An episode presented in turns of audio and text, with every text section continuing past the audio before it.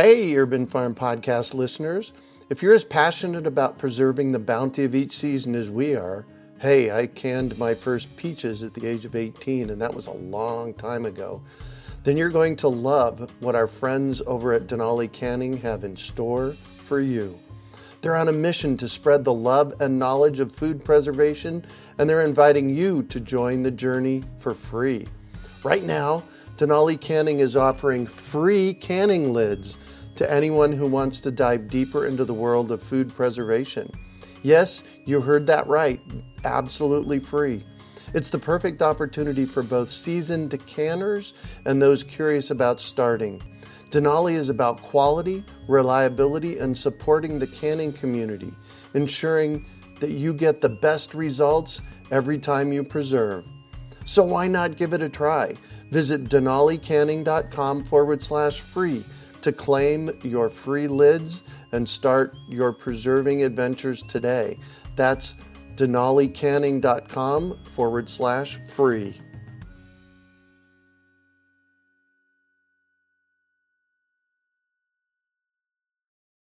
Decades ago, I started growing food in my front and backyard, and I realized that my mission in life is to inspire and empower others to grow their own nutrient dense, healthy organic food. Because of this, a lot of people have come to me with their gardening questions over the years, and that got me thinking what if we put together a community that would help budding gardeners blossom? So I finally made the idea a reality with my Urban Farm U member program. Each month, your membership includes three live online events, a monthly class, a chit chat with an expert, and a monthly coaching session, plus access to the experts on our member page and a significant discount on our signature courses. I'm deeply committed to transforming our global food system, and I do this by empowering you to grow your own food. The Urban Farm membership program is a simple way to get going. Please join me in transforming your food system today. To learn more, go to urbanfarmmembership.org or text membership to 33444. That's urbanfarmmembership.org or text membership to 33444. You're listening to the Urban Farm Podcast, your partner in the Grow Your Own Food revolution. Whether you've just been introduced to urban farming or you're a lifelong advocate, we're sure you'll leave feeling more informed, equipped, and empowered to dig deeper into the soil of your local food economy. With you every step of the way, here's your host, Greg Peterson. Today on the Urban Farm Podcast, we have someone I have known and respected for years, Darren Chapman of Tiger Mountain Foundation, to talk about his experience using urban agriculture to stimulate community development. Darren is a community pro activist who has committed his life to helping people. He is the founder and CEO of Tiger Mountain Foundation and has implemented empowerment initiatives to uplift communities and eliminate blight. Tiger Mountain's initiatives include community gardens and landscape developing, audio, visual, and art performance, community service, and volunteerism. The gardens promote healthy living by growing lush gardens and feeding the community. Tiger Mountain's asset based community development model was developed with the thought of urban renewal and restoration of communities. Participants who stay engaged are motivated to keep positive and will develop their individual, very important assets. Darren's motto is to change one mind and attitude at a time, encouraging all who have been touched to pay it forward, which will undoubtedly make the immediate community and the world a better place to live. Darren currently resides and works in the Phoenix metropolitan area. Welcome to the show today, Darren. Well, thank you, Greg. I surely appreciate you having me. Absolutely. So excited. You know, we've known each other for a while, and I love the work you do, so I'm looking forward to hearing about it. So I shared a. Well, thank you. Absolutely. So I shared a bit about you. Can you fill in the blanks for us and share more about the path you took to get where you're at now? Well, sure, Greg. I, I would have to say um, that that old cliche, the the path of least resistance, is not what I did. I actually took the the unfortunate path of uh, the most resistance. Oh wow! And basically, uh, as, as I was growing up uh, in in South Central Los Angeles. Uh, in, in a really tough neighborhood as far as there, there weren't a whole lot of uh, opportunity when it comes to comes to making really good choices. We, Right. we had liquor stores, uh, a a lot of urban sprawl around us. Uh, it was the advent of gangs. And so basically, most of the decisions that I made were formulated around uh, people who were very involved with making very unhealthy decisions. Mm-hmm. And so, uh, starting from that uh, standpoint, uh, always uh, made my hurdle quite a bit higher as far as trying to achieve and, and accomplish things in life. And, and that was the beginning of the pathway. Um, you know, just, just a quick from there to here that that progressed into unfortunately me being behind bars uh, at least eight times in my life. When I say behind bars, incarcerated, Uh-huh. uh, those institutions of unhigher learning. Mm-hmm. Yeah, and and so that's basically uh, some of the things that were in my pathway as I started. Uh, and you know, I, I like I said, a quick from there to here. I uh, went to school, Arizona State University. Went to college. Did always relatively well in school, as other people maybe go to spring break in Florida. I was going back to South Central Los Angeles Uh-huh. and or South Phoenix, where my mother eventually moved to, and pretty much encountering most of those same things that I saw as a very young kid, which is most of the gangs, most of the really hardcore illicit drugs, and Uh-huh. uh, most of the uh, other things that surrounded that, which were the vacant fields and the other disparity, the environmental issues that we deal with, the um, vacant lots, and and uh, the uh, unfortunate inopportunity that happens with a lot of us young kids. We don't see necessarily myself transferring into mom's business or dad's business Right. you know, you just kind of see like once again a, a higher hurdle to climb. Mm-hmm. And so I had to uh, start thinking in terms of what the heck am I going to actually do about my life if I'm going to get back on the right track. Yeah. So at, at some point you had an aha moment because I know who you are these days, uh, and at some point you had an aha moment that went from uh, this prison life, behind bars life, to making a difference in the world. Tell us about that. Yeah. So on my 25th birthday, the, the, the person that I loved the most, Greg, my, my grandfather was incredible. He was a Negro League baseball player, quite quite the fantastic Negro League baseball Wow. player with the Austin Black Bears, and Uh-huh. um, he was about 25 years old when he met my grandmother, who was actually a sharecropper. Uh, we're talking 1940s Texas. Wow. Uh, and, and they were they were incredible urban farmers. They they moved to Los Angeles in 1945, and they created a little area of Los Angeles. They created an incredible way to get people engaged in the neighborhood, and that was they had a community garden in our backyard. We had peach trees, plums, avocados, Wow. that type of really cool thing. So so a beautiful thing happened uh, with my grandfather. I saw that as a young kid. We would go rabbit hunting. We had typically nine to maybe 15 greyhounds at a time. And so Oh, wow. everything was done so natural and so much from the land. Uh, the food was from the land. The conversations were very heartfelt uh, and very warm and open Uh-huh. spaces.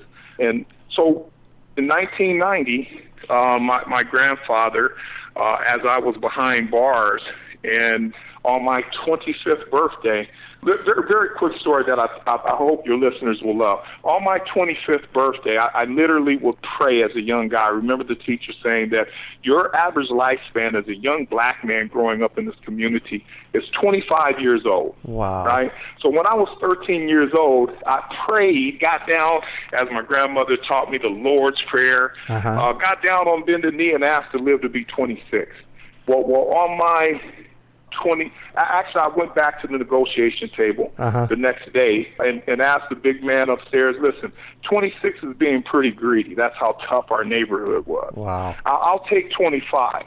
But on my 25th birthday, right, as I sat in a maximum security cell, Uh-huh. my, my grandfather passed away. Hmm. He passed away on my 25th birthday. Now, this was the man that I most idolized in life. Yeah. Loved the way that he got along with people, Greg. Loved everything about that man, man. He was just so perfect in an imperfect world. I mean, Uh-huh. how does a guy provide food for his family, move them to 1945 Los Angeles, own a home? Uh, he was just everything, and then have kids who went out into the world and tried to aspire to do well. And he was the man. He passed on my 25th birthday as I sat in a maximum security jail cell, and that just crushed me. I mean, mm-hmm. that that just. I can get literally hit home Yeah. to where I was in my life, and and that was my aha moment. That that kind of let me know that Yeah. man, once you get out of this this this cage, it's time for you to actually get out there and make something work, man. Do something with your life, and Yeah. I, appreciate you giving me the opportunity to tell the story because Oh, uh. I, I love that man, Uh-huh. and I love what I do. Yeah, I feel it. I feel it. So Yes, make the jump then for me from you're 25 years old to uh, you know however old you are now, and you're running a garden landscaping development community development program here in Phoenix to to touch at risk youth. hmm So t- how'd that happen? Yeah. Tell me about that. Well, I, I, I once again, like I said, I always did relatively well in school, so Mhm. it, it was just a matter of maybe having that aha moment, ta taking that aha moment with some other, I feel, very innovative and creative ways, Greg, to be proactive in an urban setting. So, therefore, some of the people that I always wanted to, you know, I always had these dreams as a kid, Greg, where Uh-huh. you know the guy next door and the guy next door to him and some some of the cats from across the street. Man, we all just get together and then somehow have this incredible band like the Jackson Five, or I'd be playing shortstop for Yep. the Dodgers and my my buddy be playing right field. I mean, Yeah. th- th- that's what I always wanted to do. So so what happened was is during that aha moment, I, I literally one of my, my, my goals was to get back into what I call legitimate streams of income. Uh huh. Uh, it made more sense, obviously, than what was getting me behind those bars. Right. So uh, I looked for different ways to do that. So we had uh, some location uh, scouting and management and uh, dormant host catering, craft services for the Hollywood area. Uh, matter of fact, it was uh, the third highest murder capital block in the nation. Wow. But but not only to look for those legitimate streams of income, but but even put more innovation behind it, such as making it a multi-ethnic, intergenerational mm. mentoring concept. Mm-hmm. Uh, something that I never at that time didn't know that it would even transition into the nonprofit. But the idea was basically to engage very smart, very hungry people who wanted to be empowered as opposed to being in another food stamp program. Mm-hmm. This would be about true community development, and it could always be very interactive. So, therefore, you can address some of the issues with individuals because you're always around them. So, you always not only have the resources, but it wouldn't be so basic as you coming to me saying, "Here's my problem," and then I say, "This is the way we're going to resolve it." Right. This is basically you getting involved, you bringing some some of your creativity to the table, Uh-huh. and then us putting something together uh, that empowers our community, changes the landscape, literally changes that vacant field into a component that actually works for people coming into that spectrum. That that community garden is uh, what we call the Trojan horse. It's literally there, and then we come out with all these incredible, Oh, that's beautiful. different.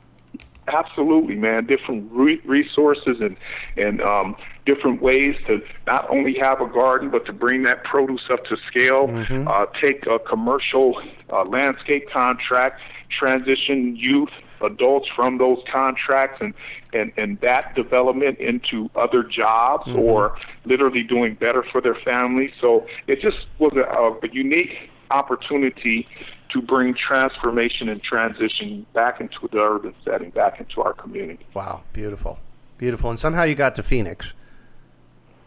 Somehow I got to Phoenix. My mother, I, I actually thought we were on our way to Beverly Hills, the way my mother described it. uh, Hold on, I just got I just got a picture of Beverly Hillbillies at that po- point. Yeah, yeah. I mean, my grandparents, I just told you, were the original Beverly Hillbillies because mm-hmm. we had greyhounds and uh, mm. produce growing in the backyard. As a matter of fact, nice. uh, uh, the advent of gang, that, that was actually co- called Fruit Town. They became Fruit Town Bloods, but the actual community was called Fruit Town because people brought their kumquat, loquat seeds. I mean, uh-huh. I, I just remember walking down the steps and there were. Uh, it was it was like a veritable Garden of Eden full nice. of produce. There was plums to my left, peaches to my right, avocados just in front of me, and then a beautiful, bountiful garden always yeah. seasonal. And they and they did it raw, man. I mean, they they they traded seeds. They took seeds out of other melons, mm-hmm. and that that was basically a seed library per se. Yeah, uh, kept those seeds for the next season. Man, it was just a really cool way to learn about it. But uh, Excellent, excellent. Yeah. So, so L.A. to Phoenix. So, like I said, I, I was, I, man, I started being the Beverly Hillbillies over there. Started thinking so much about it. Got the gosh darn question. So, so this is what happened. My mother, we, so her, her three daughters, her one of uh, my younger sisters had asthma, mm-hmm. and the mm-hmm. thing was in the 1970s yep. is, man, go to Phoenix, Phoenix. Arizona. The yep. air is clear. Yep. Yeah and, and, and that clear air would be better for her asthma. So mm-hmm. my mom got the girls together. I was living with my grandparents, and they moved to Phoenix, and she asked if I would be interested. And I was a young kid. I didn't know too much about being interested in anything. Change seemed good because as a young guy, I was already smoking, drinking, had yeah. picked up guns, and this was probably by the age of seven, eight years old. Wow. Uh, so I literally as a young man, was thinking I kind of need a change of lifestyle, change mm-hmm. of pace. Mm-hmm. And so when my mother went back to Phoenix one time, I hopped in the car and went back to Phoenix and uh, talking about out of the frying pan and into the, the fire. fire. No I kidding. mean, it, yeah, yeah, yeah. I mean, I went from 77 degrees during the summer to 120. 115. So, yeah. Yeah, so so literally and figuratively because she moved from South Central LA to South Phoenix. Mm. The the only difference is less buildings. Mm-hmm. Maybe a few less gangs, but the yeah. same type of scenario. Yeah. So that's how I wound up in Phoenix. My mother thought, uh, like most parents, man, this will be a great opportunity to not only take care of one of my kids, but maybe get a new start yeah. and own a home and have some beautiful things in my life that I, you know, always wanted. Yeah. And so it was her dream, and then it actually became my dream to come to Phoenix and maybe do something very different than what I was doing in Los Angeles. Well, and it sounds like you did because you formed something called the Tiger Mountain Foundation. So tell us about mm. that, would you? Yeah, so so the Tiger Mountain Foundation was a spinoff from what we call DC Network Productions. Earlier, I talked about those legitimate streams of income. Yep. We were looking for in the uh, so this was about 2005 through 2007. We really started cooking with fire in 2007 as far as really getting some work done in the community. What we wanted to do is in in the shadow of the housing market falling to pieces and some of those legitimate streams of income actually waning, disappearing. Uh-huh.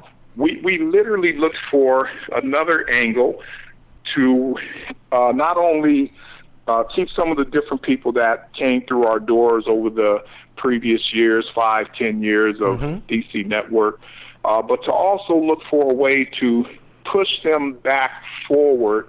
And produce was a way that we could actually just start, uh, for one, uh, kind of thinking about different ideas and how we're going to take those different ideas and, and, and maybe create more better business. So mm-hmm. as we started growing a little small garden, we started talking about maybe we could all get involved in real estate together. Of course, the real estate market had, had you know overturned and yeah. and and was wasn't in a good shape in 2006 2007 so so what we did is we grew that little garden to start talking about our issues and a funny thing happened people would start coming by and actually asking if they could purchase some of the produce. Oh my gosh! Uh, we we Yeah, yeah. So we threw that little garden there, and and we got some people together, Greg, and it was very cool. I mean, you know, people would would. So we had a uh, a monthly garden meeting. Now we do it every second and fourth Saturday, Uh-huh. and this has actually been since 2007. Wow. Um, yeah, yeah. I mean, it's a very successful. I, I don't. I, I'm positive there's nothing like it in the United States of America for sure. Uh-huh. I mean, we've literally had, you know, on average, maybe 120 to to maybe even as many as 500 people Wow. on a Saturday. Yeah, literally working together. Uh, that multi-ethnic, intergenerational mentoring Yeah. went to a whole other level, uh, which we which was somewhat intentional, um, but but also somewhat incredible and uh, um, and, and and epic. It was very Yeah. life changing and very huge for you know people to kind of say, "Wow, man, this is us," and people are coming to our neighborhood to watch how we grow. I mean, this is something that was ingrained in us through our ancestors over the last 100, 150, 200 years, Yeah. and now we're doing it as the proprietors of the dream. Uh, so, so that's Tiger Mountain Foundation. It literally started with a small backyard community garden, and trying to get people together: the Latinos in the community, the the blacks in the community, the Caucasians uh, in the community, the educators, potentially, and, and once again, this was very intentional. Intentional, but hopefully some different businesses to kind of come and see what Right. we do, and then maybe we could all figure out an angle to uh, make it uh, somewhat helpful to the community. Yeah. So these days, Tiger Mountain Foundation, you're growing food, right? Yeah, yeah. So we And- we have uh, three different gardens Mhm. where we grow. Um, we we have a 1.5 acre, a uh, five acre, a Wow. 18 acre, and a uh, another five acre uh, separate collaborative that we do with a uh, partner. Uh huh. Wow. And what are you Mm-hmm. what are you growing, and what are you doing with the food? Well, so so we're growing a little bit of everything. Uh-huh. uh sometimes a restaurant may ask for something very specific and say, "Hey, if you grow okra in these four acres, we'll take X amount of dollars of okra uh, out of those acres and into our restaurant." So Mhm. so we sometimes do a very specialty crop for. Uh, some people, because as we decided to move forward with this, we had to have a very sound business concept and so we also grow uh, for farmers markets as well. So we have a variety of produce at our 1.5 acres. Uh, typically on all the properties, we'll also do an acre to a variety of different squash, melons at Oh, this yes. time of year, Yep. okra, Uh-huh. uh, Swiss chard grows in Arizona, period. Right. And yeah, yeah. So so we are we're always un, our onions uh, were unbelievable this last onion season, and tomatoes. Even though it's been very very hot, Yeah. uh, our tomatoes are still doing very well. So Nice. And who? Tell us about the people that are actually doing the growing. the people who are doing the growing is what I what. Once again, earlier in this conversation, I, I always dreamed that maybe the guy next door Uh-huh. uh, could actually maybe play with me on the Dodgers, or Yeah. you know, once again, be be part of that big band. Well, well, this is part of that big band. Man, we we are the ultimate rock stars of community, urban urban community gardening Yeah. uh, wh- which we also call agriscaping as well. We're doing some great stuff with uh, folks in the community, uh, like Mr. Justin Ronner as well. Currently. yeah. Yeah, and it, it just made perfect sense because we had a landscaping, we have a landscaping facet and also a community garden facet. Uh, to, to combine that together is actually what urban uh, agriscaping is all about Uh huh. the people who are growing in these gardens, Greg, are just like myself. They they were people who may have grown up in the uh, in that school of hard knocks, maybe took that path of most resistance, which basically, unfortunately, could have led them into um, incarceration, or uh, for some of our youth, unfortunately, into high risk dilemma uh, as they come up with the uh, you know maybe fatherless family or the mo- mo- mother really struggling to make ends meet, Right. and, and then you combine all of that with um, still wanting to go to the dance and still wanting Yeah. to be the guy that could take the girl out to dinner. You you need to you needed to generate dollars, and unfortunately, way the means for doing some of these things, the ways and means for doing some of these things were um, counterproductive to you being okay and, and, and, and you know mentally and, and spiritually in your community. So these are most of those types of people that are gardening with Tiger Mountain Foundation. It starts our youngest gardener is four years old. Nice. Uh, we have two four years old. Yeah, one young lady uh, reminds me every time that she's actually four and a half. uh, so I got to give her those six months. I, Yeah. I don't. I back off. She's she's a whippersnapper already. So I kind of back off and give her that half year. Um, and then we also have uh, our oldest uh, gardener, which is uh, 91 Wow. years old. yeah. Yeah, Miss Winifred uh, Wee Wee Belcher. She's doing a fantastic job of gardening and, and working at Tiger Mountain. Matter of fact, she's been with us since 2008. Wow. So she's yeah, she's grown from a uh, teeny bopper senior into a full fledged senior. Mm, mhm. Uh, so yeah, she was probably about 82, 83 years old Wow. when she started with us, and Wow. yeah, she's doing a fantastic job. But but but even more than that, we have uh, that intergenerational mix. Uh, we got two college graduates who are doing a fantastic job in management at Tiger Mountain. As a matter of Mm. fact, you probably were the teacher. Uh, for Tommy Verderam or Oh, Thomas yeah. Verderam. Mhm. Yep, doing a fantastic job at Tiger Mountain Foundation, and Cool. Ryan Moores, who was uh, with the uh, William P. Carey School of Business as Yep. well. I just saw him Um, yesterday. it- it- oh, did you? Excellent, excellent. Yeah. So, so it's just super diverse these days, and this is what we love about Tiger Mountain. Mm-hmm. You know, uh, I, as I talked to you uh, earlier, or spoke with you earlier, we talked about some of the things that may not have gone well. Uh, it, that that's going to actually touch on some of the things that I thought we did really, really well. But one thing that we didn't do tremendously well, uh, which is actually become very inclusive of our and very mindful of how we were going to build the admin capacity of a nonprofit organization trying to be a stronger business. Uh, we we had people coming in from every community Maryvale, Arcadia, uh, coming in from juvenile detention, coming in from the prisons, and it was overload. It was overwhelming. And we just grew and grew and grew. And we were at 12 farmers markets at one time with four community gardens. And Wow. man, people were like, wow, man, yeah. They, they were like, these guys are the belle of the ball. Th- this is exactly what we're talking about with empowerment. Uh, unfortunately for, for us, though, what we didn't recognize, and I didn't recognize as a uh, person who was trying to formulate a different business strata. I've always known how to do well in business, Right. but, but I probably made a couple of million dollars before I had ever heard of a W two or a W nine.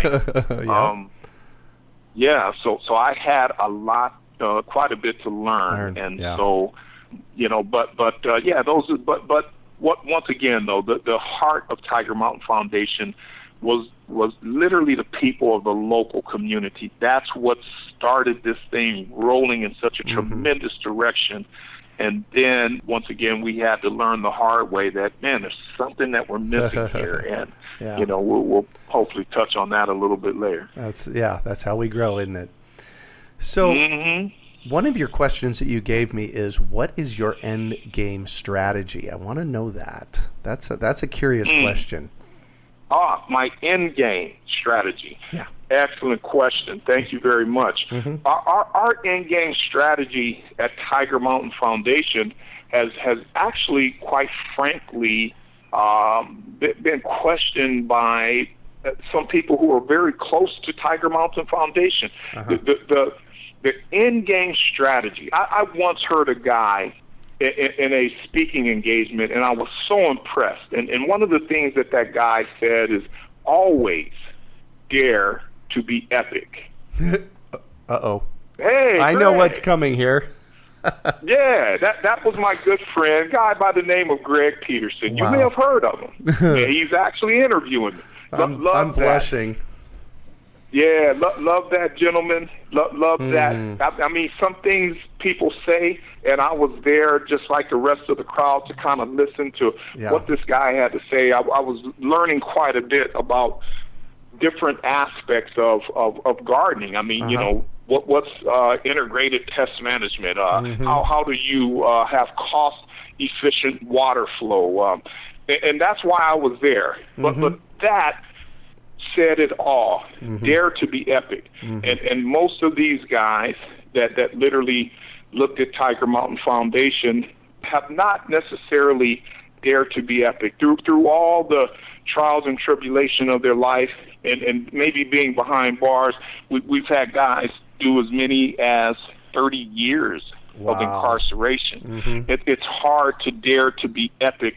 You're you're almost walking on eggshells when you get out in a position like that. Uh, very successful folks uh, mind you who are doing relatively well but the end game strategy of Tiger Mountain Foundation is to have an impact on someone that is at that exact end of the extreme, the exact end of that spectrum. And that is that person who, who has almost very little hope. I don't want to say no hope, or else he wouldn't have walked through our doors hoping that something could happen in his life Yeah. that could be transitional, uh, that could be transformational.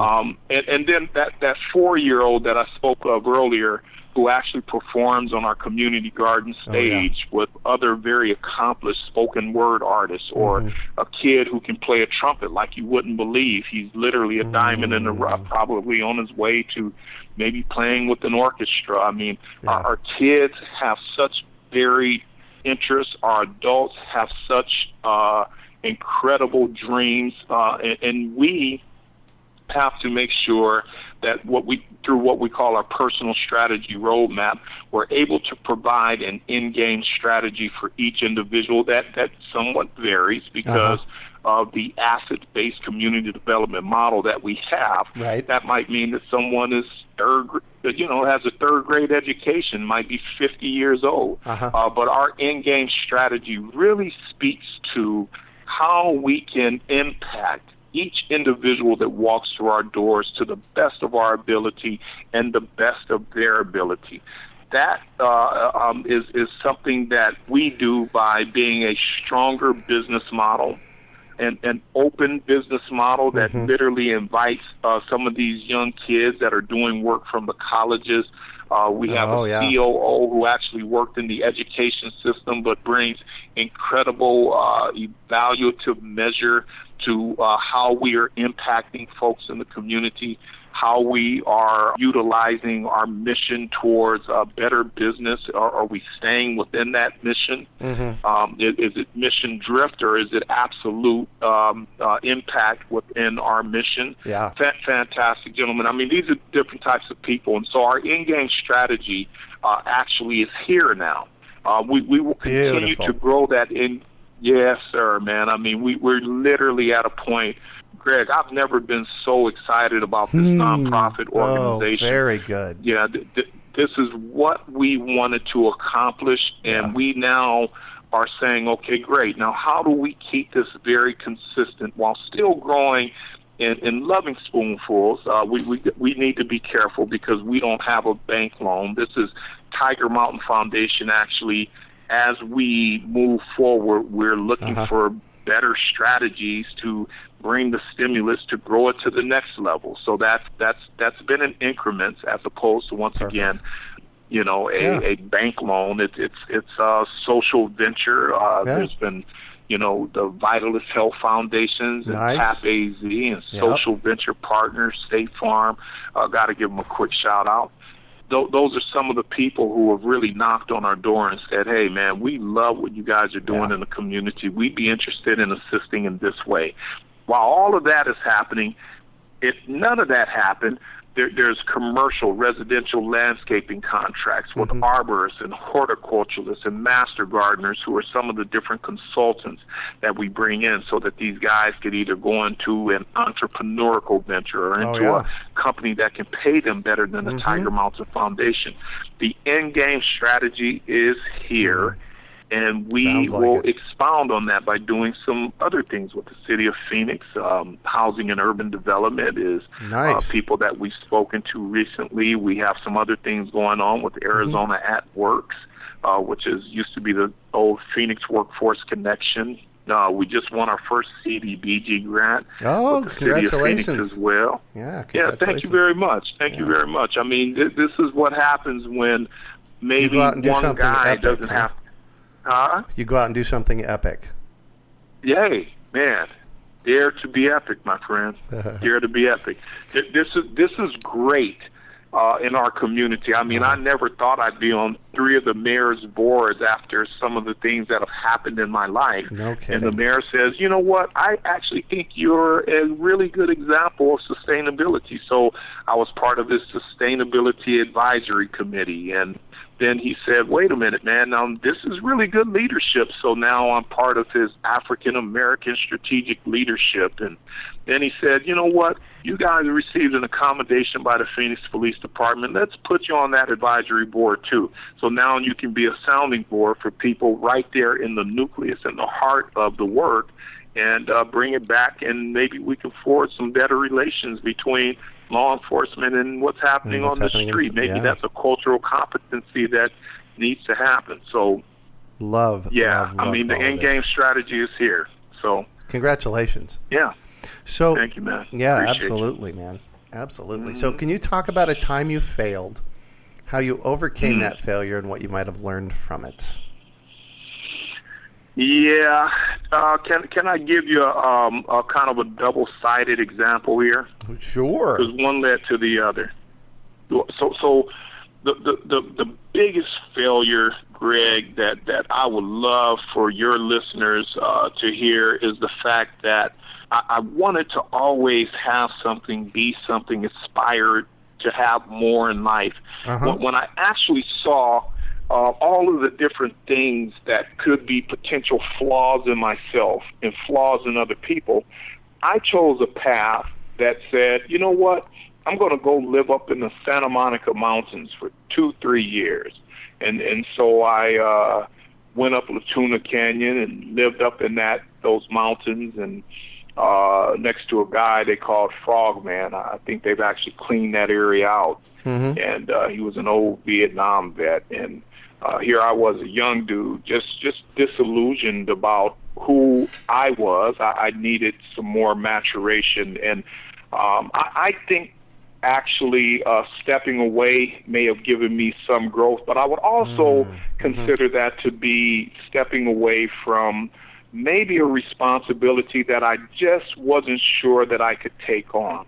Uh, so, so I would love for people to understand that that in essence is actually something in life that you can go through, you can justify as as, as a maturation process, mm-hmm. but it can also be justified as you stepping away from a responsibility and, and maybe understanding what your responsibility and your niche is and trying to hone your life without stepping 100% away from society. Oh, yeah. uh, uh, could have been a better. I, I see how that would have been more beneficial than Yeah. you know what I did. Now, now the other side of that coin is Mm-hmm. is as I learned, uh, you still in in your beautiful imperfection. You're. I always tell people I am the epitome a um, perfectly imperf- imperfect human being. Yeah. So, so therefore, even though I overcame that aspect of my lo- life and jumped back into the mainstream, bam, man, I ran into another pitfall. I just didn't know about tax laws. I didn't know about that type of thing. I still had some learning to do, and, and man, did I have to learn the hard way. I, I, I you know, ran into, um, and, and I'm I'm open about this type of stuff, man. I ran into a bankruptcy and ran into some other things that I didn't even see coming. I never heard of a W two or W nine you or anything that. like that. Yeah. I just wanted that legitimate stream of income to work, and then someone knocked on my door, and actually the IRS wasn't even jerks about it. They they tried to show me the pitfalls of just doing business the way that I was doing business. So Uh-huh. I learned from that. I, I saw I, I heard other people may have jumped off of bridges. So because I aren't I, I owned property, and some of those properties were in hard money loans. I was just going for it, man. I was doing it, and I was living the American dream. And and man, poof! Literally, that was gone. So Yeah. so now I've had to learn how to conduct business in, in a different. Uh, uh, I use that word strata, but but how to conduct business uh, more appropriately towards what, whatever the process might be. Right. You see, Oh, so as a nonprofit organization, I literally had to learn again. I, I so I started doing that and started taking care of the taxes and you know documenting the people, and then I still needed to learn about how to grow it and and Yeah. make sure that I had the uh, proper uh, professional or uh, person in place that could actually take care other a- take care of other aspects as it grew. So that was the admin capacity build. So I had to learn that. And, and I would have to say that I grew business once again to a really great level while learning. Oh my gosh, I, I need I need an accountant and I Yeah. need someone who's going to take care of that piece and dot the i's and cross the t's. Uh, I thought I could actually be that person, so I learned QuickBooks. I learned fundraising, grant writing. I, I learned seven different things that I probably didn't know before, and all that did was give me uh, seven different jobs. Right. A bigger headache. So- yeah, a bigger headache. Yeah, exactly. Yeah, Yep, I yep, understand that. exactly. So, so, so I, I, I really got kicked squarely, uh, keeping it PG thirteen in the rear, Uh huh. um, on, on trying to figure out how to become um, a better business person, and, and Oh, those yeah. were. Yeah, so I, I, you know, that that first piece was trying to learn how to mature and become a stronger Darren. I mean, Mhm. that was so important before diving into any of this type of stuff. Yeah. Uh, and and then that happened. Thank goodness, man. I'm I'm so glad that I'm here. And then the second part was wow. So you become a stronger, more perfectly imperfect human being. Uh-huh.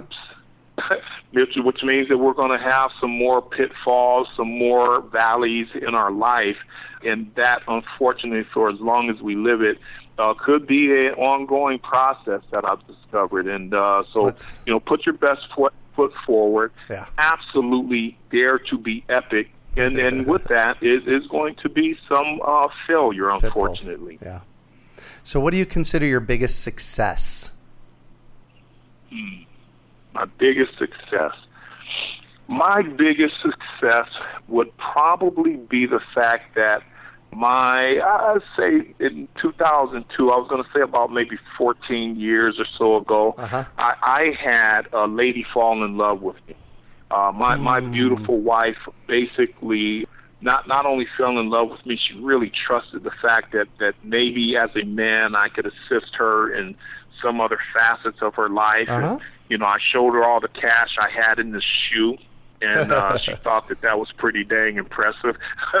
yeah, yeah. It- Yeah. As impressive as that will take you, I'm Yeah. sure uh, that accounting process, as we found out, doesn't work very well. But not not only did I step up as a person who uh, I think matured, but but I was really able to uh, impact her life. Uh, she she fell in love with me, and and now we have some really cool things, including raising her daughter and, and our granddaughter. Uh, we did that, I think, really well. Uh, our daughter is doing well as a nurse. Uh-huh. Uh, my wife uh, still does some nursing and also works with the nonprofit, which is on more solid footing. We're only Uh-huh. as good as our last day uh, with all that, that beautiful, epic uh, thought process. Mm-hmm. Um, and, and so that's one of the things that I am so most proud of is the fact that I've been able to not only mature but actually impact the lives of others. When I hear kids say, "Hey, man, uh, Happy Father's Day," look, man, I know you're not my biological, but things Uh-huh. have happened in my life, man, for the good and the bad. But you've been through Mm. that with me. You went Mm-hmm. through it with me, and and that's why I would love to say Happy Father's Day to you because that is not something that I did very often. You know, I love Yeah. my biological dad and you know my stepfather. Uh, we've had our issues, but I just didn't do that, man, because I just didn't have that person next to me. Yeah. But for those kids and and some of these adults to feel like I'm actually impacting their lives and as a result, it surprises me actually sometimes, Greg. I mean, how much people really care that you can be of assistance and Yeah. really respect that fact. Isn't that nice? I, I love that, man. That, Yeah. That's the greatest.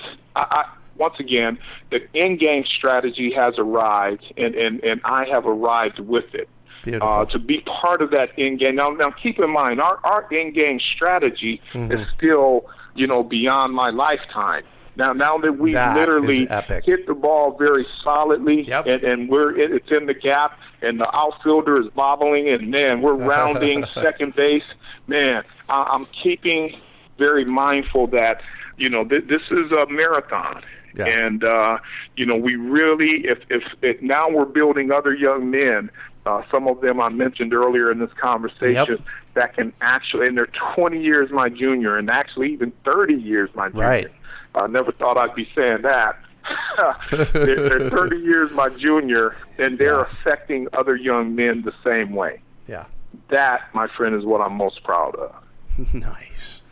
So, what drives you? Well, I typically um, am driven by socio uh, dilemma, socioeconomic factor. I say socioeconomics because you know when I when I when I do the type of work that I do, I, I kind of look at the total picture, and I realize that if I didn't uh, dare to to actually make this thing a mega hit. You know, I, I Uh-huh. called us uh, earlier the urban uh, rock and roll stars of the uh, urban community garden set. Might, might be, you know, I, you you might be one of them. Your gosh darn self, Greg. But that that's what actually drives me is is being a person who actually can now affect the market in this mm-hmm. community and mm-hmm. I'm doing that with people who typically would not be engaged in Oh, some of so this true. type of fare. Yeah. Mm-hmm. Yeah. So so including myself. Yeah. I mean I, I had a choice. I Right. had a choice and, and and now I'm here and, and, and I'm actually affecting how different people are able to move very consciously towards a better lifestyle. Yeah. This is why we got into Tiger Mountain Foundation. How do we change our present? How do we change our predicament? How, how do we be something other than just uh, um, uh, someone who's receiving a, a, a program, Uh-huh. government cheese, food stamps? How, how do we do that? I mean, should we dare even aspire to do that? And what if we were receiving some of that assistance? Shouldn't we still aspire to be something other than someone waiting for that to happen? We, we could still change overall what's happening in our environment. Uh, why, why, why have food stamps when and, and, and X amount of dollars when you know you have almost all liquor stores and, and drug choices, but but no other quality of lifestyle choices. I mean, Yeah. I had never been to a symphony or even I dreamed about going to Hawaii. But but not only have I done that stuff, I'm I'm listening to some of our other participants who have traveled the United States of America to see Uh-huh. family, to do other different things.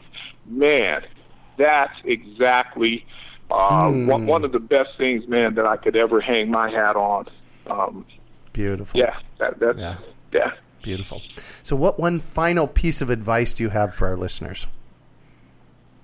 The one final piece of advice that I would have for your listeners would be basically kind of going back to uh, some of those trials and tribulations. I, I, I think that it's super important for people to understand that if, if if you are like myself, that that incredible epitome of perfectly imperfect, Imperfect. right? Which Yeah. I think we pretty much mostly all are, and the ones who aren't, well, uh, my goodness, congratulations. You you are part of maybe a zero point zero zero zero one percentile.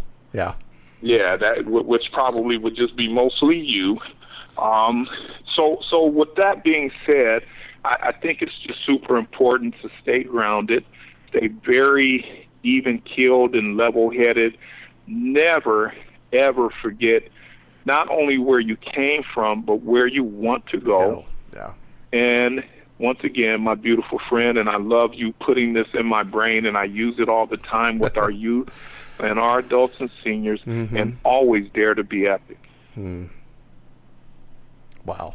Well, thank you so much for joining us on the show and sharing your experience with us today, Darren. It's been a treat chatting with you. Well, thank you. Thank you, Greg. I look forward to it, man. To all your listeners, man. Greg Peterson is my man. I love him, and uh, th- thank you to your staff for uh, allowing us to uh, uh, give our message out to your Abs- listeners. Absolutely. Appreciate you. So, how can our listeners get a hold of you and get involved with Tiger Mountain Foundation? Excellent question. Tiger Mountain Foundation is at www.tigermountainfoundation.org.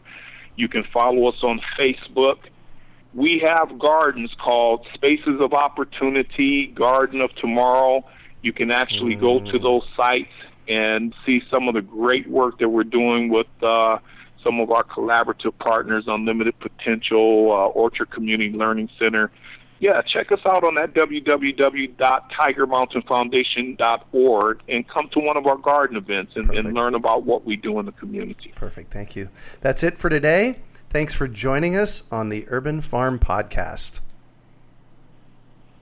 Decades ago, I started growing food in my front and backyard, and I realized that my mission in life is to inspire and empower others to grow their own nutrient dense, healthy organic food. Because of this, a lot of people have come to me with their gardening questions over the years, and that got me thinking what if we put together a community that would help budding gardeners blossom? So I finally made the idea a reality with my Urban Farm U member program. Each month, your membership includes three live online events, a monthly class, a chit chat with an expert, and a monthly coaching session, plus access to the experts on our member page and a significant discount on our signature courses. I'm deeply committed to transforming our global food system, and I do this by empowering you to grow your own food. The Urban Farm membership program is a simple way to get going. Please join me in transforming your food system today. To learn more, go to urbanfarmmembership.org or text membership to 33444. That's urbanfarmmembership.org or text membership to 33444. We hope you enjoyed today's episode of the Urban Farm Podcast. Remember to listen three days a week for tips, advice, and resources to help you on your journey with urban farming. You can find us on the web at urbanfarm.org or send us an email to podcast at urbanfarm.org. In the words of Vincent van Gogh, great things are done by a series of small things brought together. Be encouraged that with each lesson learned and skill developed, you are one step closer in the direction of your dreams. Hey, Urban Farm Podcast listeners. If you're as passionate about preserving the bounty of each season as we are, hey, I canned my first peaches at the age of 18, and that was a long time ago.